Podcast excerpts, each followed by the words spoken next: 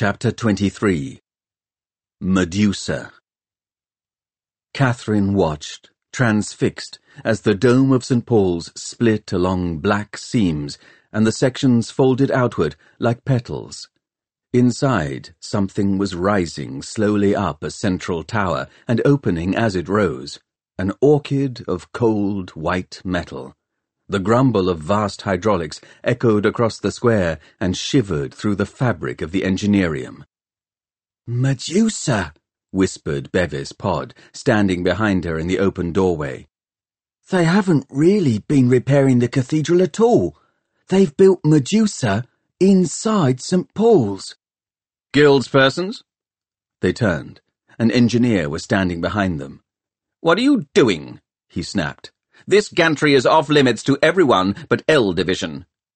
He stopped, staring at Catherine, and she saw that Bevis was staring too, his dark eyes wide and horrified. For a moment she couldn't imagine what was wrong with him.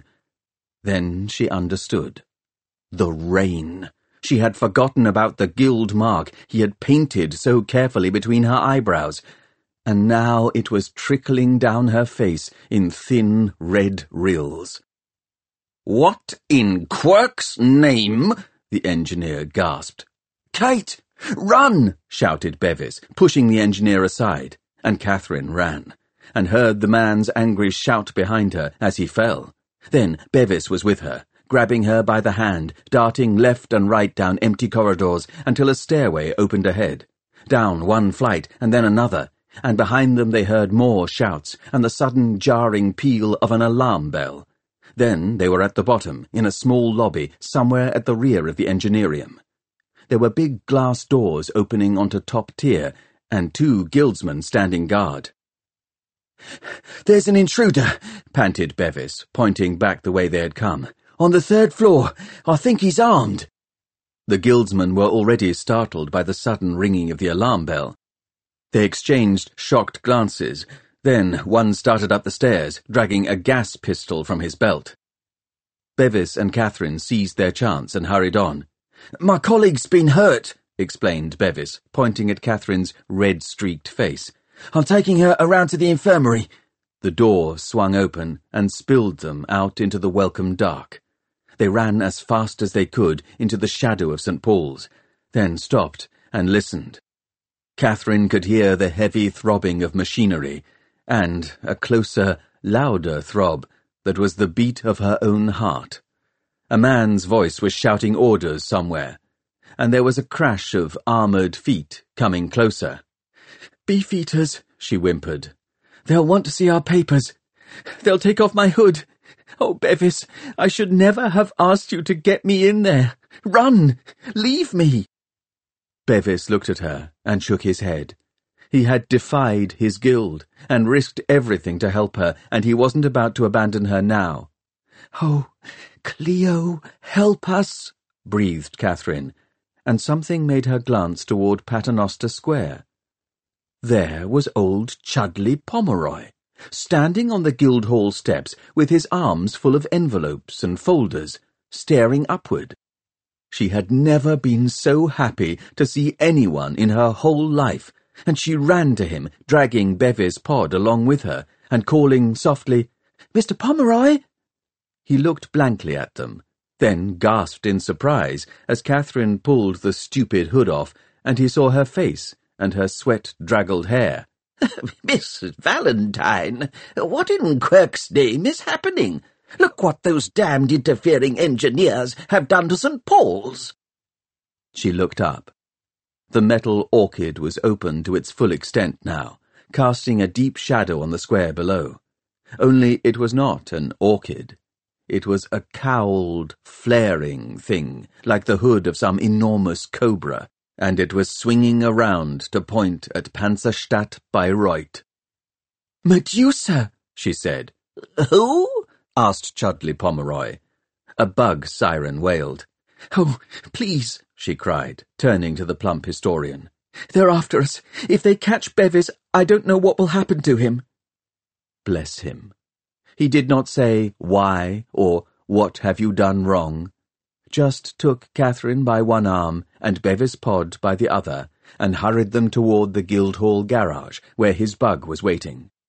As the chauffeur helped them into it, a squad of beefeaters came clattering past, but they paid no attention to Pomeroy and his companions. He hid Catherine's coat and hood behind his seat and made Bevis Pod crouch down on the floor of the bug. Then he squeezed himself in beside Catherine on the back seat and said, Let me do the talking, as the bug went purring out into Paternoster Square. There was a throng of people outside the elevator station, gazing up in amazement at the thing that had sprouted from St. Paul's. Beefeaters stopped the bug while a young engineer peered in. Pomeroy opened a vent in the glasstic lid and asked, Is there a problem, uh, Guildsman? A break-in at the Engineerium. Anti-tractionist terrorists.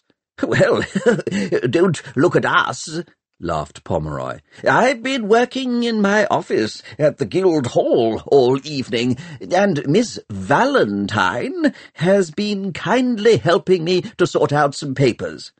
All the same, sir, I'll have to search your bug. Oh, really? cried Pomeroy. Do we look like terrorists? Haven't you got better things to do on the last night of London, with a dirty great conurbation bearing down on us? I shall complain to the council in the strongest possible terms. It's outrageous. The man looked uncertain, then nodded, and stepped aside to let Pomeroy's chauffeur steer the bug into a waiting freight elevator. As the doors closed behind it, Pomeroy let out a sigh of relief. Those damned engineers. Oh, no offence, apprentice pod. None taken, said Bevis's muffled voice from somewhere below. Thank you, whispered Catherine. Oh, thank you for helping us. Oh, don't mention it, chuckled Pomeroy. I'm always happy to do anything that upsets Crome and his lackeys. Thousands of years old, that cathedral, and they go and turn it into a into whatever they've turned it into, without so much as a by your leave. He looked nervously at Catherine, and saw that she wasn't really listening. Gently he asked, But whatever have you done to stir them up, Miss Valentine? You don't have to tell me if you don't want to, but if you and your friend are in trouble, and if there's anything an old coot like me can do... Catherine felt helpless tears prickling her eyes. Please, she whispered, could you just take us home? Of course. They sat in awkward silence as the bug drove through the streets of Tier 1 into the park. The darkness was full of people running and shouting, pointing up toward the cathedral. But there were other runners, too. Engineer security men leading squads of beefeaters. When the bug stopped outside Clio House, Pomeroy climbed out to walk Catherine to the door. She whispered a heartfelt goodbye to Bevis and followed him. Could you take Apprentice Pod to an elevator station? she asked. He needs to get back to the gut. Pomeroy looked worried. I don't know, Miss Valentine, he sighed. You've seen how het up the engineers are. If I do them, they'll have all their factories and dormitory blocks locked down tight by now, and security checks in progress. They may already have worked out that he's missing, along with two coats and hoods. You mean he can't go back? Catherine felt dizzy at the thought of what she had done to poor Pod. Not ever? Pomeroy nodded. Then I'll keep him with me at Clio House, Catherine decided. He's not a stray cat, my dear. But when father gets home, he'll be able to sort everything out, won't he? Explain to the Lord Mayor that it was nothing to do with Bevis. It's possible, agreed Pomeroy. Your father is very close to the Guild of Engineers. A damn sight too close, some people say. But I don't think Clio House is the place to keep your friend. I'll take him down to the museum. There's plenty of room for him there, and the engineers won't be able to search for him without giving us warning first. Would you really do that? asked Catherine, afraid that she was dragging yet another innocent person into the trouble she had created. But after all, it would only be for a few days, until father came home. Then everything would be all right. Oh, thank you, she said happily, standing on tiptoe to kiss Pomeroy's cheek. Thank you. Pomeroy blushed and beamed at her, and started to say something else, but although his mouth moved, she could not hear the words. Her head was filled with a strange sound, a whining roar that grew louder and louder until she realized that it wasn't inside her at all, but pounding down from somewhere overhead. Look! shouted the historian, pointing upward. Her fear had made her forget St. Paul's. Now, looking up at top tier, she saw the cobra hood of Medusa start to crackle with violet lightning. The hair on her arms and the back of her neck prickled, and when she reached for Pomeroy's hand, pale sparks jumped between the tips of her fingers and his robes. Mr. Pomeroy, she shouted, what's happening? Great Quirke, the historian cried.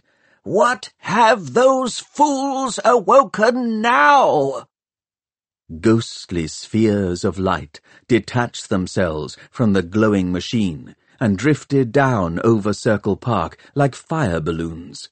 Lightning danced around the spires of the Guildhall. The rushing, whining roar grew louder and louder, higher and higher, until even with her hands clapped over her ears, Catherine felt she could not bear a moment more of it. Then, quite suddenly, a stream of incandescent energy burst from the cobra's hood and stretched northward, a snarling, spitting cat o' nine tails lashing out to lick at the upper works of Panzerstadt Bayreuth. The night split apart and went rushing away to hide in the corners of the sky. For a second, Catherine saw the tiers of the distant conurbation limned in fire, and then it was gone. A pulse of brightness lifted from the earth, blinding white, then red, a pillar of fire rushing up in silence into the sky, and across the flame-lit snow, the sound wave came rolling, a low, long-drawn-out boom as if a great door had slammed shut somewhere in the depths of the earth. The beam snapped off, plunging Circle Park into sudden darkness, and in the silence she heard Dog howling madly inside the house.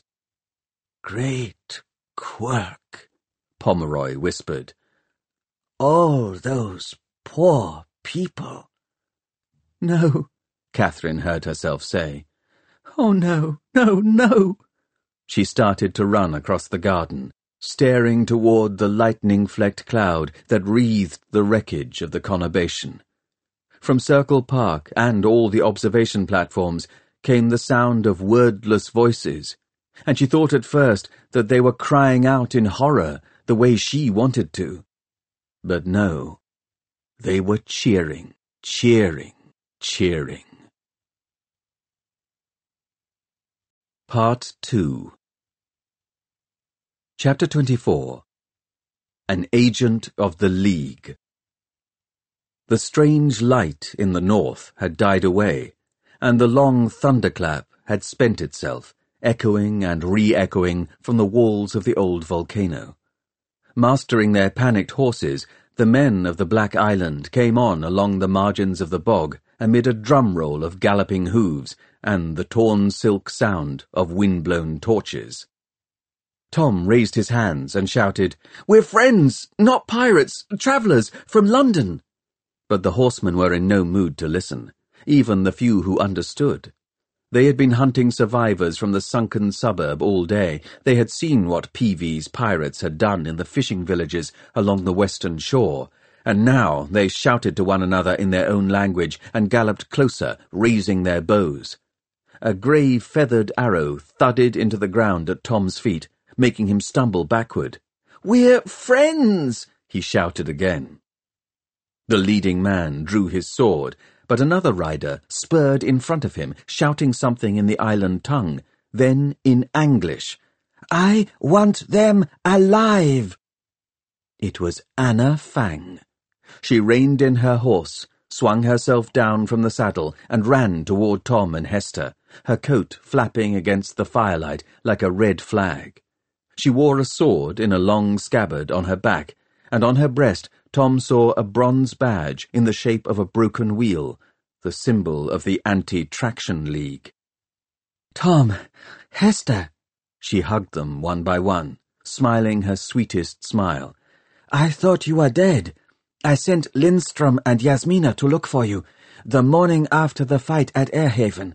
They found your balloon wrecked in those horrible marshes, and said you must be dead. Dead. I wanted to search for your poor bodies, but the Jenny had been damaged, and I was so busy helping guide the town down to the repair yard here but we said prayers for you, and made funeral sacrifices to the gods of the sky. Do you think we could ask them for a refund? Tom kept quiet. His chest was hurting so that he could hardly breathe, let alone speak. Anyway, the badge on the aviatrix's coat told him that Peavey's stories had been true. She was an agent of the League, he wasn't charmed any more by her kindness and her tinkling laugh. She shouted something over her shoulder to the waiting riders, and a couple jumped down from their ponies and led them forward, staring in wonder at Shrike's corpse.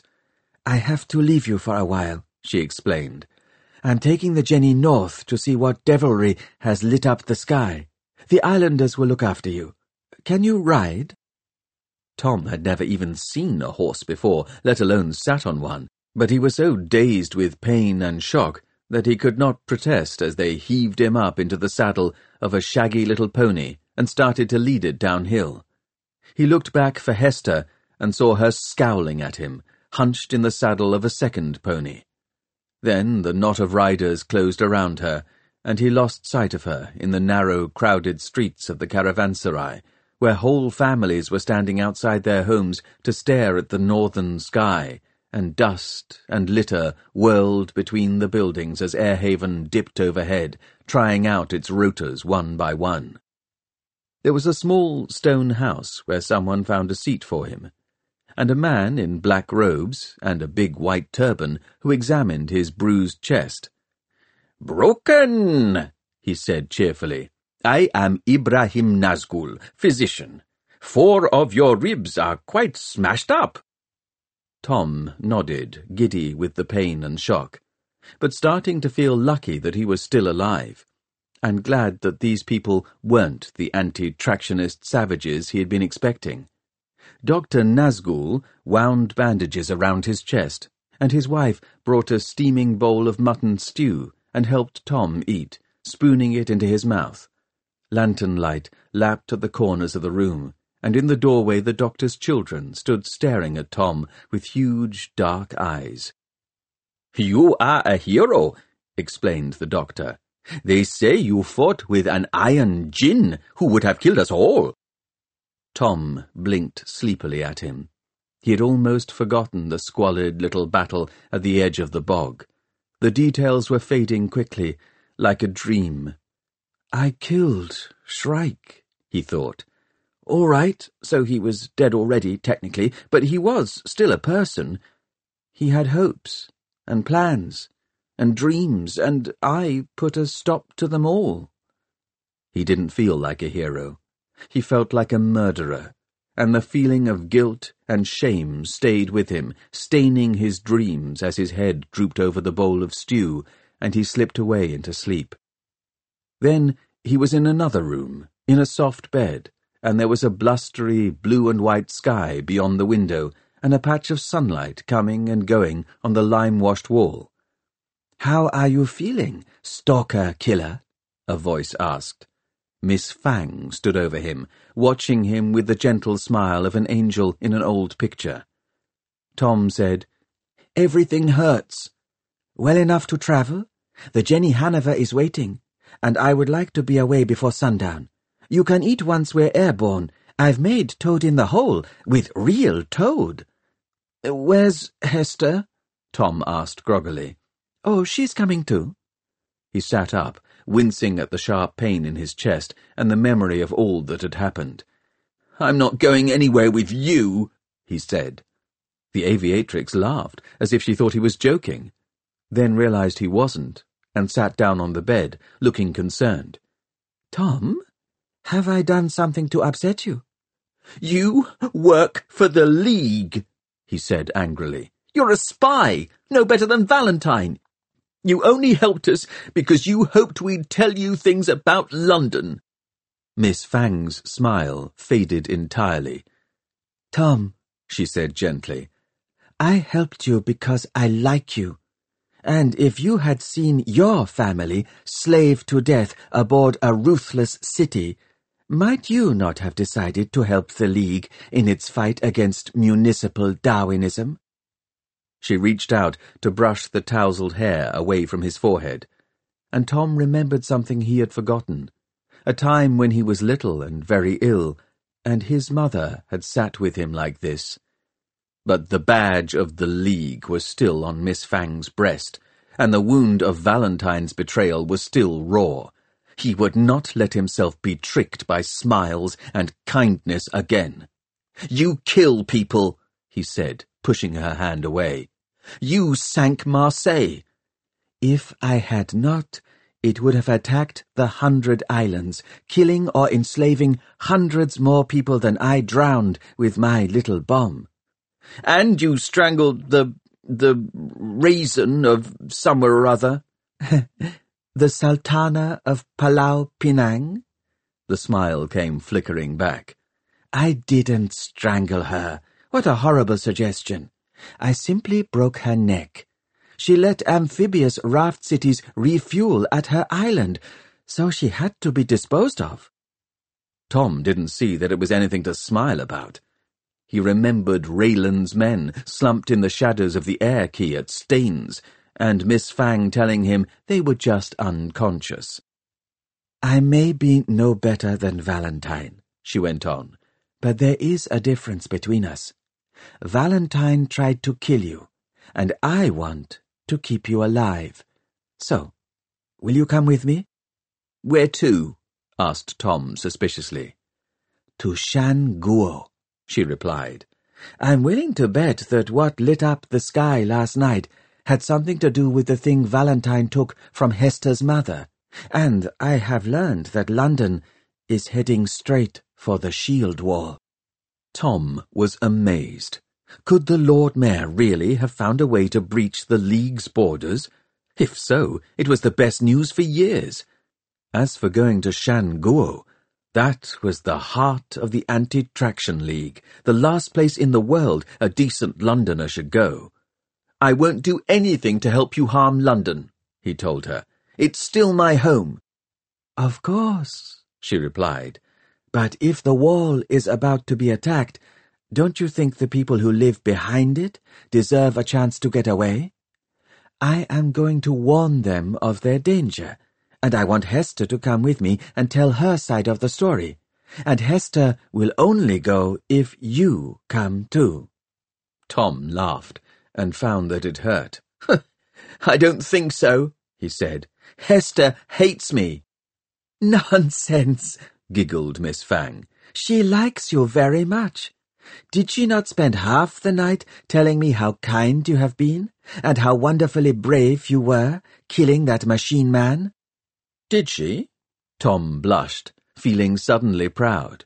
He didn't think he would ever get used to Hester Shaw and her seesawing moods. Nevertheless, she was the closest thing he had to a friend in this huge, confusing world, and he still remembered how she had pleaded with Shrike for his life. Wherever she was going, he had to go too, even into the savage heartland of the League, even to Shan Guo.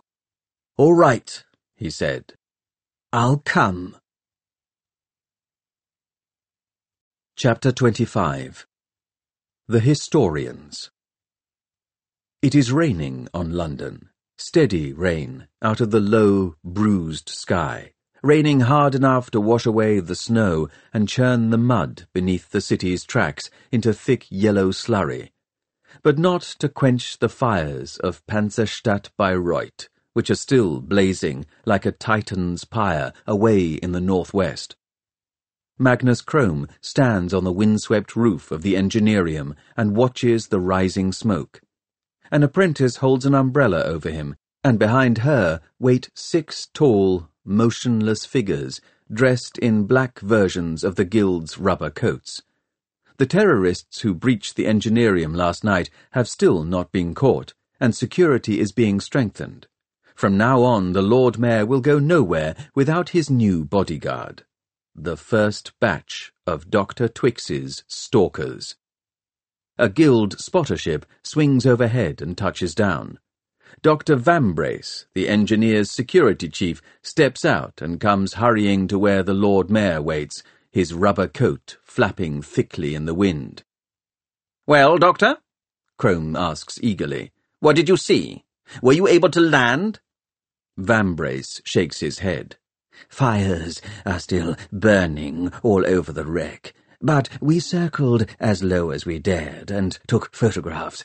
The upper tiers have melted and collapsed onto the lower, and it looks as if all the boilers and fuel stores exploded at the first touch of our energy beam. Crome nods. Were there any survivors? A few signs of life between the tiers, but otherwise. The security man's eyes go wide behind his thick glasses, looking like a pair of jellyfish in an aquarium. His department is always keen to find new and inventive ways to kill people, and he is still excited at the thought of the dry, charred shapes he saw littering the streets and squares of Panzerstadt Bayreuth, many of them still standing upright, flashed into clinker statues by the gaze of Medusa. Do you intend to turn back and devour the wreck, Lord Mayor? he asks after a moment. The fires will burn themselves out in a day or two. Absolutely not, snaps Crome. We must press on toward the shield wall. The people will not like that, Vambrace warns. They have had their victory, now they want the spoils, the scrap metal and spare parts from that conurbation. I have not brought London all this way for scrap metal and spare parts, Crome interrupts. He stands at the handrail on the roof's rim and stares east.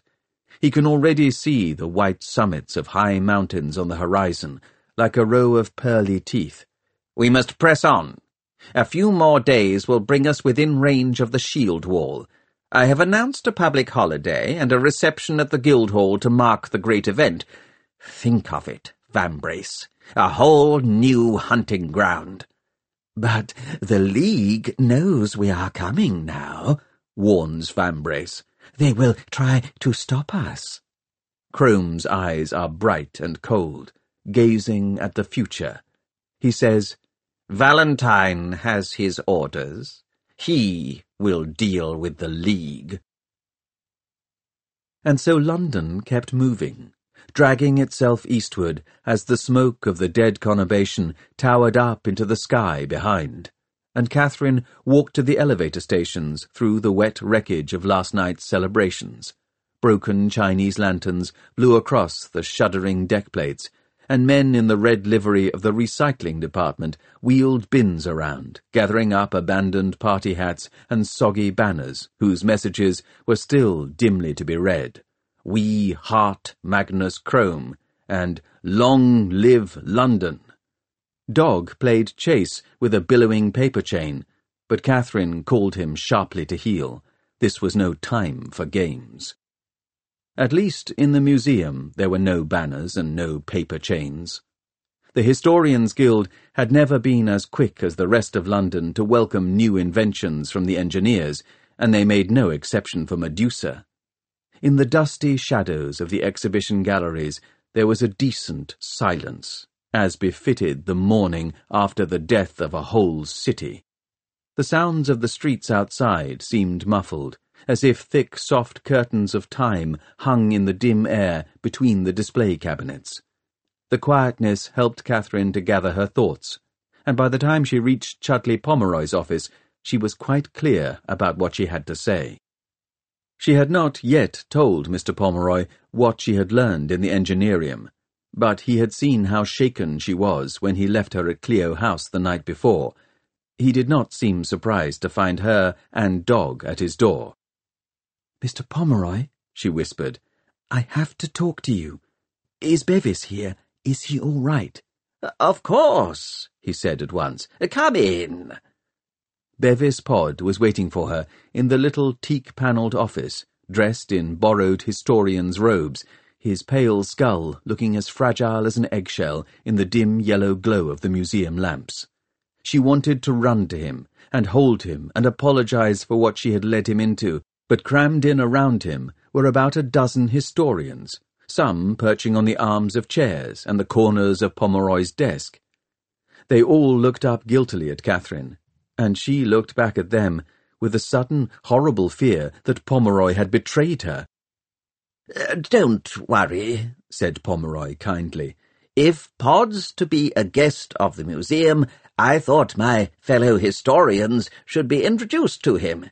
None of us are friends of the Lord Mayor. We have agreed that Apprentice Pod can stay as long as necessary. The historians made a space for her next to Bevis.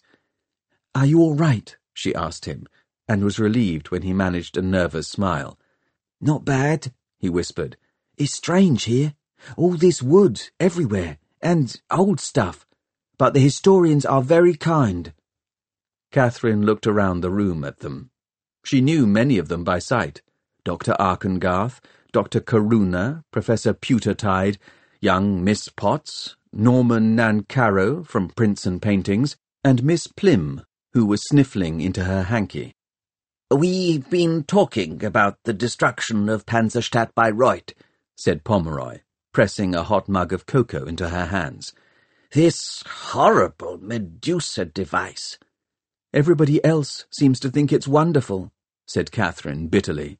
I could hear them laughing and shouting good old Crome half the night.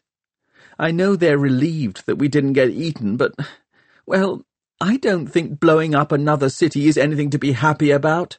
It's a disaster, agreed old Dr. Arkengarth, wringing his bony hands. The vibrations from that vile machine played havoc with my ceramics. Oh, bother your ceramics, Arkengarth, snapped Pomeroy, who could see how upset Catherine was. What about Panzerstadt Bayreuth? Burned to a cinder. That's what comes of the engineer's obsession with old tech, said Professor Pewtertide. Countless centuries of history to learn from, and all they're interested in is a few ancient machines. And what did the ancients ever achieve with their devices anyway? Whined Arkengarth. They just made a horrible mess of their world and then blew themselves up. The others nodded dolefully. There was a great museum in Panzerstadt Bayreuth, said Dr. Karuna. I believe they had some wonderful paintings, agreed Nancarrow. Unique examples of 13th century cabinet making, wailed Miss Plim, and collapsed in tears on Arkengarth's knobbly shoulder. You must excuse poor Moira, Catherine, whispered Pomeroy. She had terrible news this morning. Crome has ordered that our furniture collection be broken up to feed the furnaces. It's the fuel shortage, you see, a result of this mad journey east. Catherine couldn't have cared less about furniture or ceramics at that moment, but she felt glad that she was not the only one in London appalled by what the Lord Mayor had unleashed. She took a deep breath, then quickly explained what she and Bevis had heard in the Engineerium about Medusa and the next step in Crome's great plan, the attack on the shield wall. But that's terrible, they whispered when she had finished. Shan Guo is a great and ancient culture, anti-traction league or no anti-traction league. Bat Gompa can't be blown up. Think of all those temples. Oh, ceramics. Prayer wheels. Silk paintings. F furniture. Think of the people, said Catherine angrily. We must do something. Uh, yes, yes, they agreed and then all looked sheepishly at her. After twenty years of Crome's rule, they had no idea how to stand up to the Guild of Engineers. But what can we do? asked Pomeroy at last. Tell people what is happening, urged Catherine. You're acting head historian. Call a meeting of the council. Make them see how wrong it is. Pomeroy shook his head. They won't listen, Miss Valentine. You heard the cheering last night. But that was only because Panzerstadt Bayreuth had been going to eat us. When they learn that Crome plans to turn his weapon on yet another city, they'll just cheer all the louder, sighed Pomeroy. He has packed the other guilds with his allies anyway, observed Dr. Karuna. All the great old guildsmen are gone, dead or retired or arrested on his orders. Even our own apprentices are as besotted with old tech as the engineers, especially since Crome foisted his man Valentine on us as head historian. Oh, I mean no offence, Miss Catherine. Father isn't Crome's man, said Catherine angrily. I'm sure he's not. If he knew what Crome was planning, he would never have helped him. That's probably why he was packed off on this reconnaissance mission, to get him out of the way. When he gets home and finds out, he'll do something to stop it.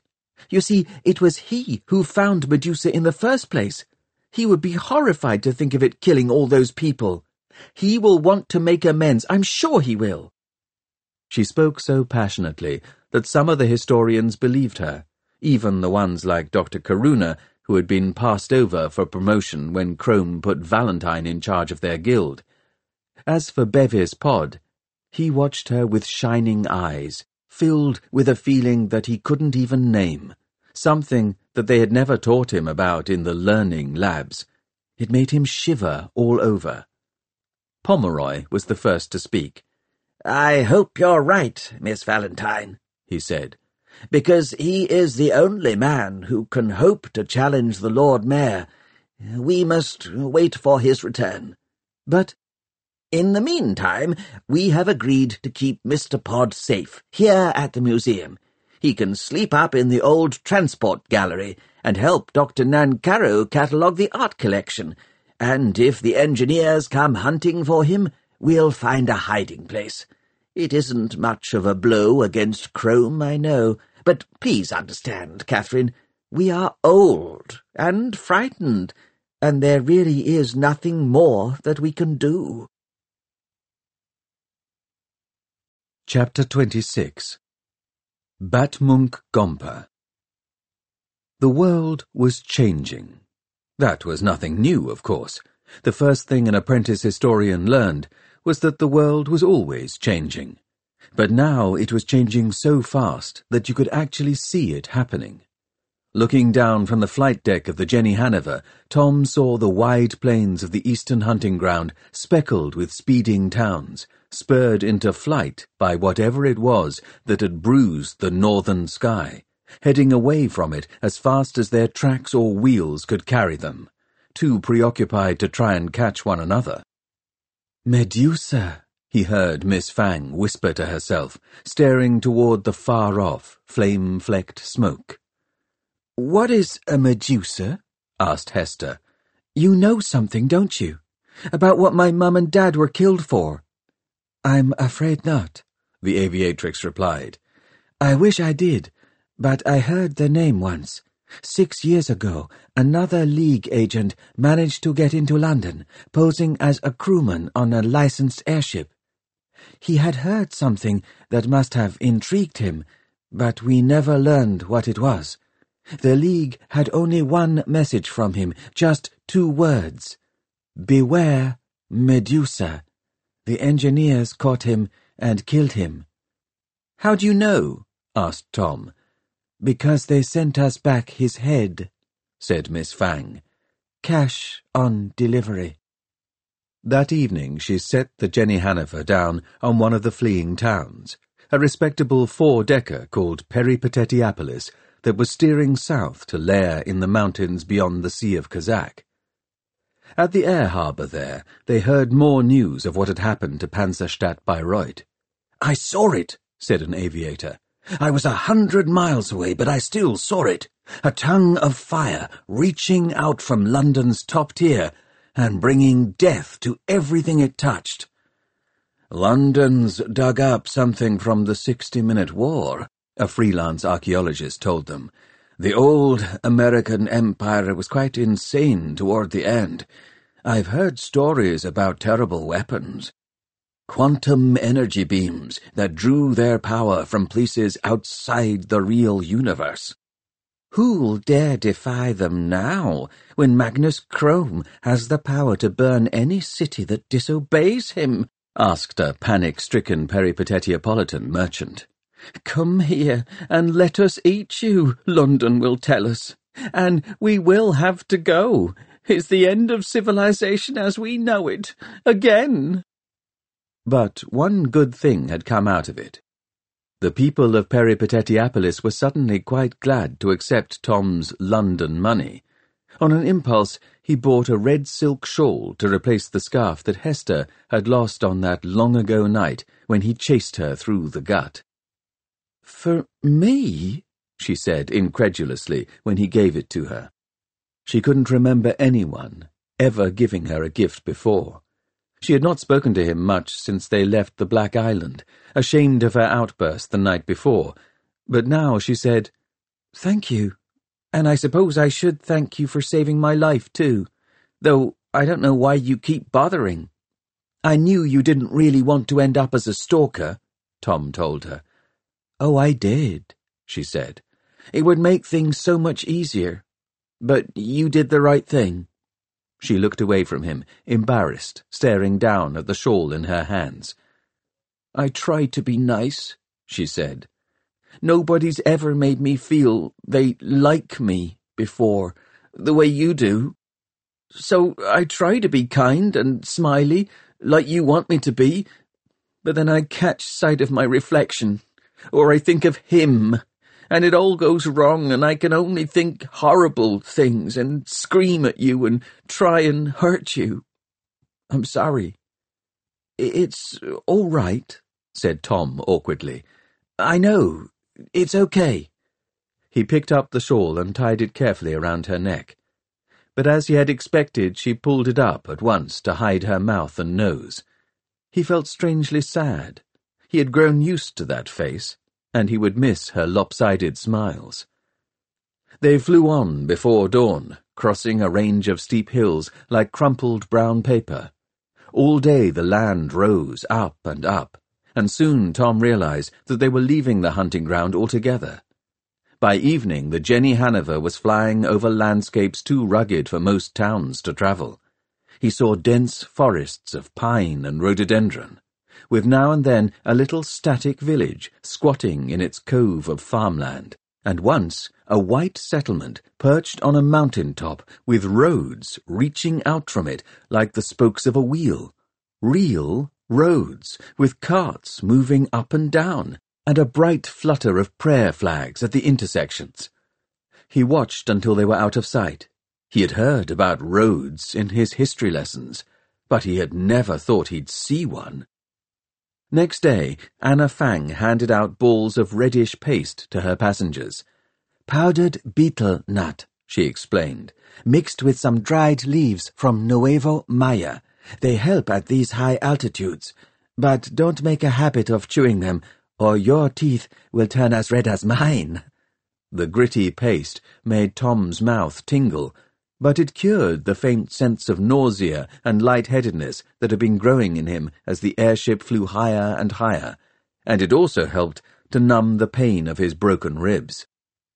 By now, the Jenny's tiny shadow was flickering over high snow-clad summits, and ahead lay summits still higher, white spires that hung like a mirage above the clouds. Beyond them stretched an even higher range, and then another higher yet.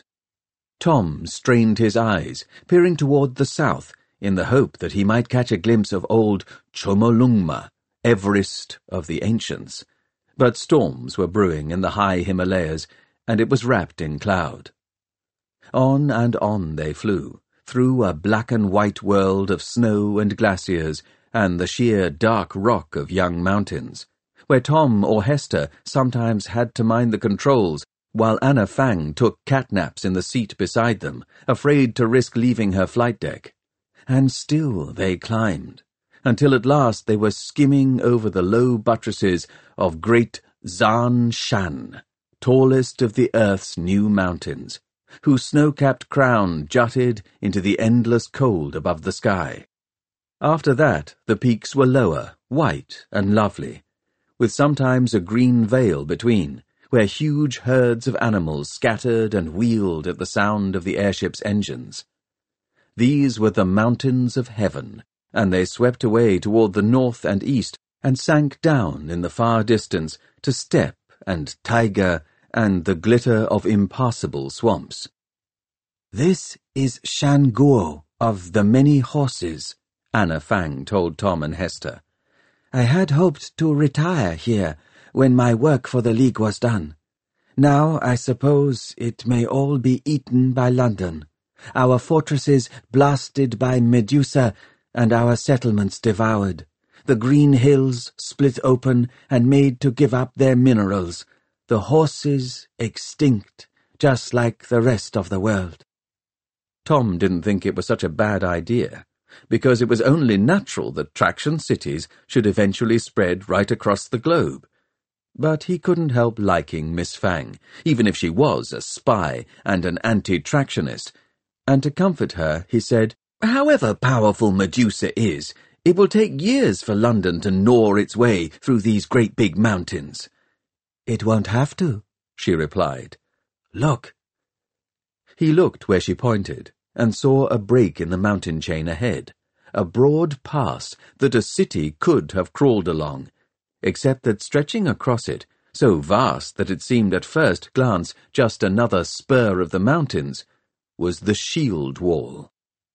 It was like a wall of night, black, black, built from huge blocks of volcanic stone, armoured with the rusting deck plates of cities that had dared to challenge it and been destroyed by the hundreds of rocket batteries on its western face. On its snow-clad summit, four thousand feet above the valley floor, the banner of the broken wheel snapped and raced in the wind, and the sunlight gleamed on armoured gun emplacements and the steel helmets of the League's soldiers. If only it were as strong as it looks, sighed the aviatrix, bringing the Jenny Haniver down toward it in a long sweeping curve. A small flying machine, little more than a motorized kite, came soaring to meet them, and she held a brief radio conversation with its pilot. It circled the Jenny once, and then whirred ahead, guiding the newcomer over the top of the shield wall. Tom looked down at broad battlements and the faces of soldiers gazing upward, yellow, brown, black, white, faces from every part of the world where barbarian statics still held out against municipal Darwinism. Then they were gone. The Jenny was sinking down the sheltered eastern side of the wall, and he saw that it was a city, a vertical city, with hundreds of terraces and balconies and windows all carved into the black rock, tier upon tier of shops, and barracks and houses with balloons, and brightly coloured kites drifting up and down between them like petals.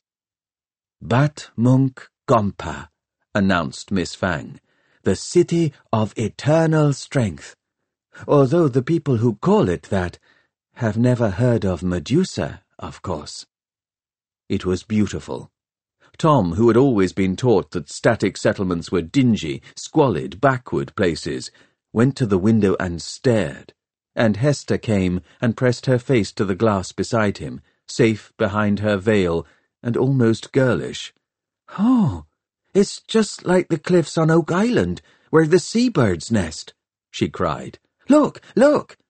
Down at the base of the wall, a lake shone azure blue, flecked with the sails of pleasure boats, Tom, we'll go swimming. I'll teach you how. The Jenny Haniver landed among some other merchant ships at a mooring terrace halfway down the wall, and Miss Fang led Tom and Hester to a waiting balloon that took them up again past parks and tea shops to the governor's palace. The ancient monastery from which Batmunkh Gompa took its name, whitewashed and many-windowed, carved out of the steep side of the mountain at the wall's end. Other balloons were converging on the landing deck below the palace gardens, their envelopes bright in the mountain sunlight.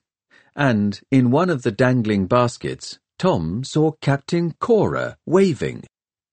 They met on the landing deck, the young airman touching down just ahead of them and running across to embrace Miss Fang and help her friends out of the skittish gondola. He had flown here from Airhaven the morning after Shrike's attack, and he seemed amazed and happy to see Tom and Hester alive. Turning to the aviatrix, he said, The governor and his officers are eager for your report, Feng Hua. Terrible rumors have reached us about London. It was good to meet a friendly face in this strange new city, and Tom fell into step beside Khora as he led the newcomers up the long stair to the palace entrance. He remembered seeing a trim Achebe 2100 berthed at one of the lower platforms, and asked, uh, Was that your machine we saw at the mooring place? The one with oxhide outriggers? Khora laughed delightedly. That old air scow? no, thank the gods. My Mokele-Mbembe is a warship, Tom. Every ally of the League supplies a ship to the Northern Air Fleet, and they are stabled together up there. He stopped and pointed, and Tom saw the gleam of bronze doors far up near the summit of the wall. The High Eyries. We'll take you up there one day, Tom, promised Miss Fang, leading them past the warrior monks who guarded the door and on into a maze of cool stone corridors. The League's great air destroyers are one of the wonders of the skies. But first, Governor Khan must hear Hester's story. Governor Ermine Khan was a gentle old man, with the long, mournful face of a kindly sheep. He welcomed them all into his private quarters and gave them tea and honey cakes in a room whose round windows looked down toward the lake of Batmunkh Nor, gleaming among patchwork farmlands far below. For a thousand years his family had helped to man the shield wall, and he seemed dazed by the news that all his guns and rockets were suddenly useless. No city can pass Batmunkh Gompa, he kept saying as the room filled with officers eager to hear the aviatrix's advice. My dear Feng Hua, if London dares to approach us, we will destroy it. As soon as it comes in range, a boom. But that is what I'm trying to tell you, cried Miss Fang impatiently. London doesn't need to come within range of your guns. Crome will park his city a hundred miles away and burn your precious wall to ashes. You have heard Hester's story. I believe that the machine Valentine stole from her mother was a fragment of an ancient weapon. And what happened to Panzerstadt Bayreuth proves that the Guild of Engineers have managed to restore it to working order. Yes, yes, said an artillery officer. Well, so you say. But can we really believe that Crome has found a way to reactivate something that has been buried since the sixty-minute war? Perhaps Panzerstadt Bayreuth was just destroyed by a freak accident. Uh, yes, Governor Khan clutched gratefully at the idea. A meteorite, or some sort of gas leak. He stroked his long beard, reminding Tom of one of the dithery old historians back at the London Museum. Uh, perhaps Crome's city will not even come here. Uh, perhaps he has other prey in mind. But his other officers were more ready to believe the Windflower's report.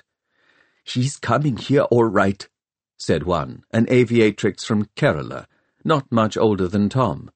I took a scout ship west the day before yesterday, Feng Hua, she explained, with an adoring look at Miss Fang. The barbarian city was less than five hundred miles away, and approaching fast. By tomorrow night, Medusa could be within range. And there have been sightings of a black airship in the mountains, put in Captain Khora.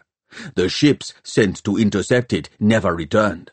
My guess is that it was Valentine's 13th floor elevator sent to spy out our cities so that London can devour them. Valentine. Tom felt a strange mix of pride and fear at the thought of the head historian on the loose here in the very heart of Shanguo. Beside him, Hester tensed at the mention of the explorer's name. He looked at her, but she was staring past him, out through the open windows, toward the mountains, as if she half expected to see the thirteenth floor elevator go flying past. No city can pass the shield wall, said Governor Khan, loyal to his ancestors, but he did not sound convinced any more. You must launch the air fleet, Governor, Miss Fang insisted, leaning forward in her seat. Bomb London before they can bring Medusa into range. It's the only way to be sure. No! shouted Tom, springing up so that his chair fell backward with a clatter. He couldn't believe what she had said. You said we were coming here to warn people. You can't attack London. People will get hurt. Innocent people. He was thinking of Catherine, imagining League torpedoes crashing into Clio House and the museum. You promised, he said weakly. Fenghua does not make promises to savages, snapped the Caroline girl, but Miss Fang hushed her. We will just hit the gut and tracks, Tom, she said. Then the top tier, where Medusa is housed. We do not seek to harm the innocent. But what else are we to do if a barbarian city chooses to threaten us? London's not a barbarian city, shouted Tom. It's you who are the barbarians. Why shouldn't London eat Batmunkh if it needs to? If you don't like the idea, you should have put your cities on wheels long ago, like civilized people. A few of the League officers were shouting angrily at him to be quiet, and the Caroline girl had drawn her sword, but Miss Fang calmed them with a few words, and turned her patient smile to Tom. Perhaps you should leave us, Thomas, she said firmly. I will come and find you later. Tom's eyes stung with stupid tears. He was sorry for these people, of course he was. He could see that they weren't savages, and he didn't really believe any more that they deserved to be eaten, but he couldn't just sit by and listen to them planning to attack his home. He turned to Hester in the hope that she would take his side, but she was lost in her own thoughts, her fingers tracing and retracing the scars under her red veil. She felt guilty and stupid. Guilty because she had been happy in the air with Tom, and it was wrong to be happy while Valentine was wandering about unpunished. Stupid because when he gave her the shawl, she had started to hope that Tom really liked her, and, thinking of Valentine, made her remember that nobody could like her, not in that way, not ever. When she saw him looking at her, she just said, they can kill everybody in London for all I care, so long as they save Valentine for me. Tom turned his back on her and stalked out of the high chamber. And as the door rolled shut behind him, he heard the Caroline girl hiss, Barbarian! Alone, he mooched down to the terrace where the taxi balloons waited, and sat on a stone bench there, feeling angry and betrayed and thinking of things that he should have said to Miss Fang if only he had thought of them in time. Below him, the rooftops and terraces of Batmunkh Gompa stretched away into the shadows below the white shoulders of the mountains, and he found himself trying to imagine what it must be like to live here and wake up every day of your life to the same view. Didn't the people of the shield wall long for movement and a change of scene?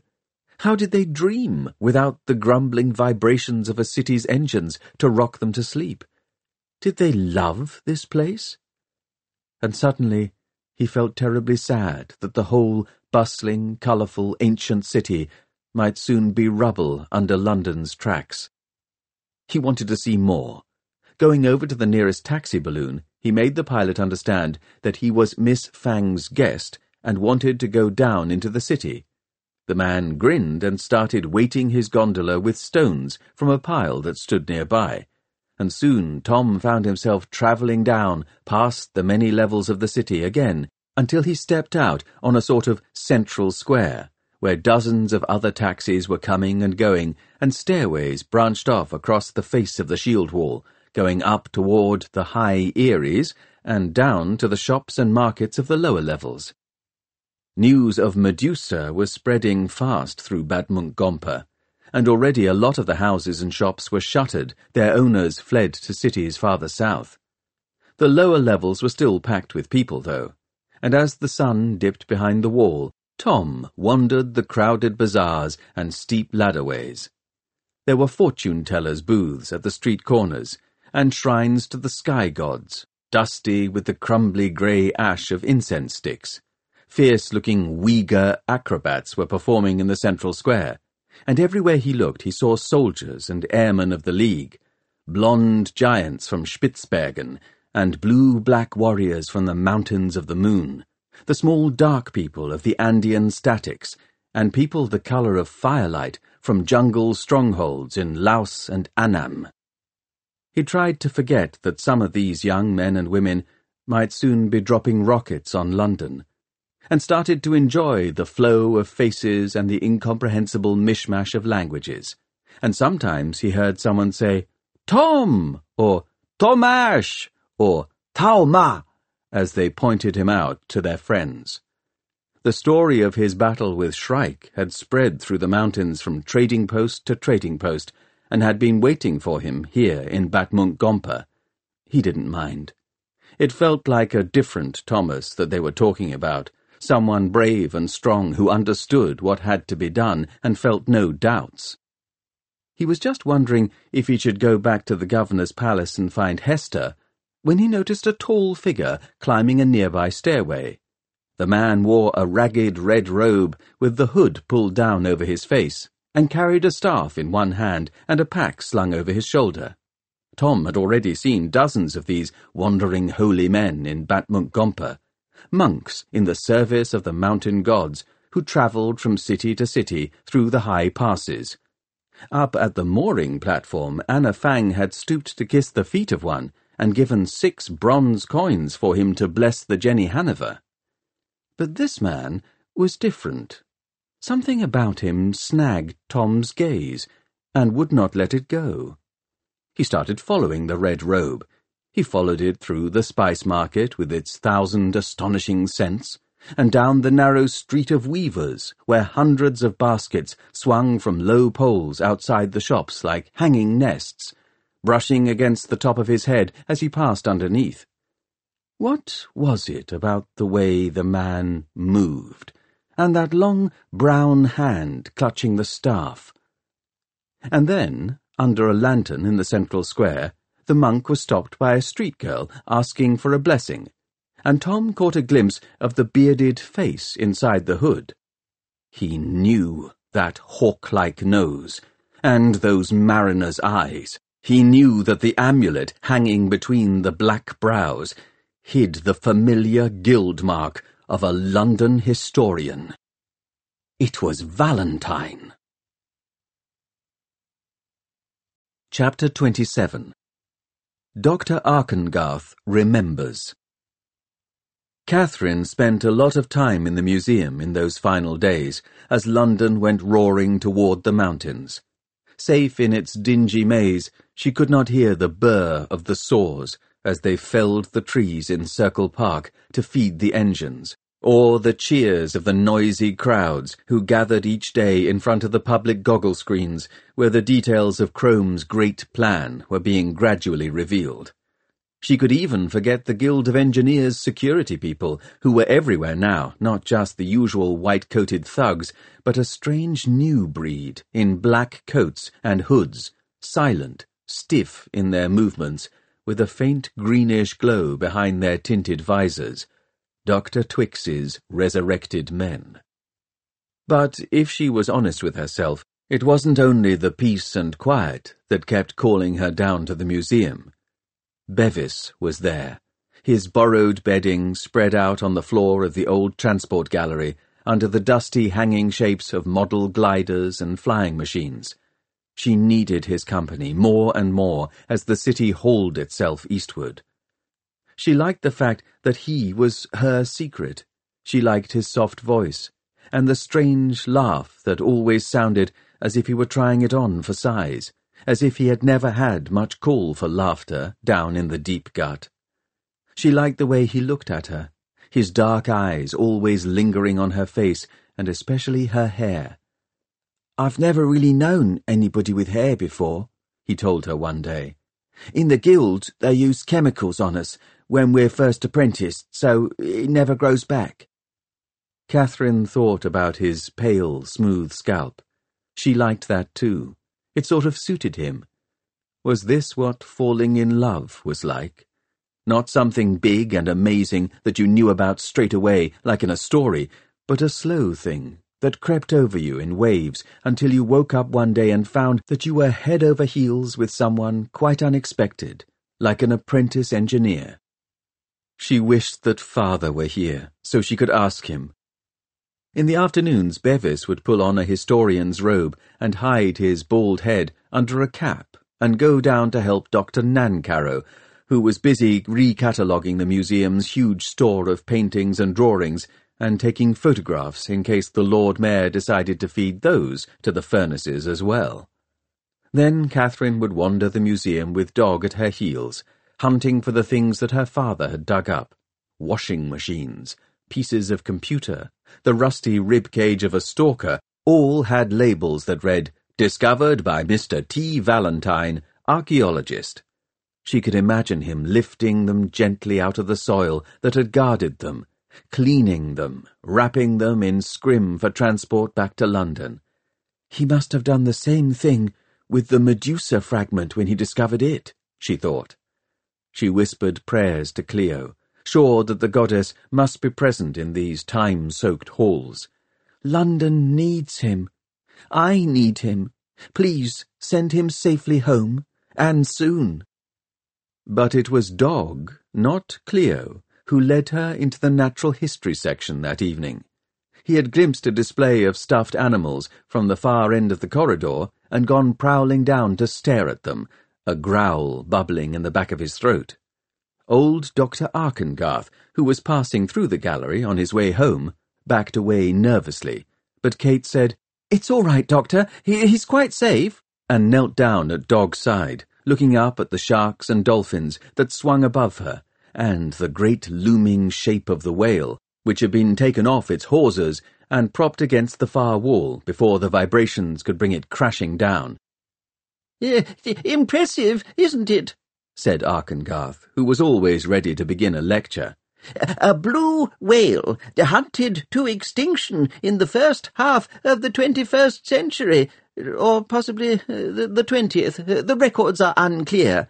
We wouldn't even know what it looked like if Mrs. Shaw hadn't discovered those fossilized bones.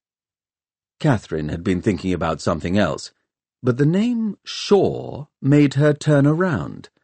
The display case Arkengarth was pointing at housed a rack of brownish bones, and propped against a vertebra was a label that said, Bones of a Blue Whale, discovered by Mrs. P. Shaw, freelance archaeologist. Pandora Shaw, thought Catherine, recalling the name she had seen in the museum catalogue. Not Hester, of course not but just to get Dr. Arkengarth out of lecture mode, she said, Did you know her, Pandora Shaw? Uh, Mrs. Shaw? Oh, yes, yes, the old man nodded. A lovely lady. She was an out-country archaeologist, a friend of your father's. Of course, her name was Ray in those days. Pandora Ray? Catherine knew that name. Then she was father's assistant on the trip to America. I've seen her picture in his book. That's right, said Arkengarth, frowning slightly at the interruption. An archaeologist, as I said. She specialized in old tech, of course, but she brought us other things when she found them, like these whale bones. Later she married this Shaw chappie and went to live on some grotty little island in the Western Ocean. Poor girl, a tragedy, terrible, terrible. She died, didn't she? said Catherine. She was murdered, Arkengarth waggled his eyebrows dramatically. Six or seven years ago, we heard it from another archaeologist, murdered in her own home, and her husband with her dreadful business. I say, my dear, are you all right? You look as if you've seen a ghost. But Catherine was not all right. In her mind, all the pieces of the puzzle were flying together. Pandora Shaw was murdered seven years ago, the same time that father found the machine. Pandora the aviatrix, the archaeologist, the woman who had been with him in America when he found the plans of Medusa. And now a girl called Shaw who wants to kill father. She could hardly manage to force the words out, but at last she asked, Did she have a child? Mm, I think she did. I think she did. The old man mused. Uh, yes, I remember Mrs. Shaw showing me a picture once when she turned up with some ceramics for my department. Lovely pieces, a decorated vase from the Electric Empire era, best of its kind in the collection. Do you remember its name? Oh, ah, yes. Uh, let me see. EE27190, I believe. Not the vase, the baby! Catherine's impatient shout echoed through the gallery and out into the halls beyond, and Dr. Arkengarth looked first startled, then offended. Well, really, Miss Valentine, there's no need to snap. How should I remember the child's name? It was fifteen, sixteen years ago, and I have never liked babies. Nasty creatures leak at both ends and have no respect for ceramics.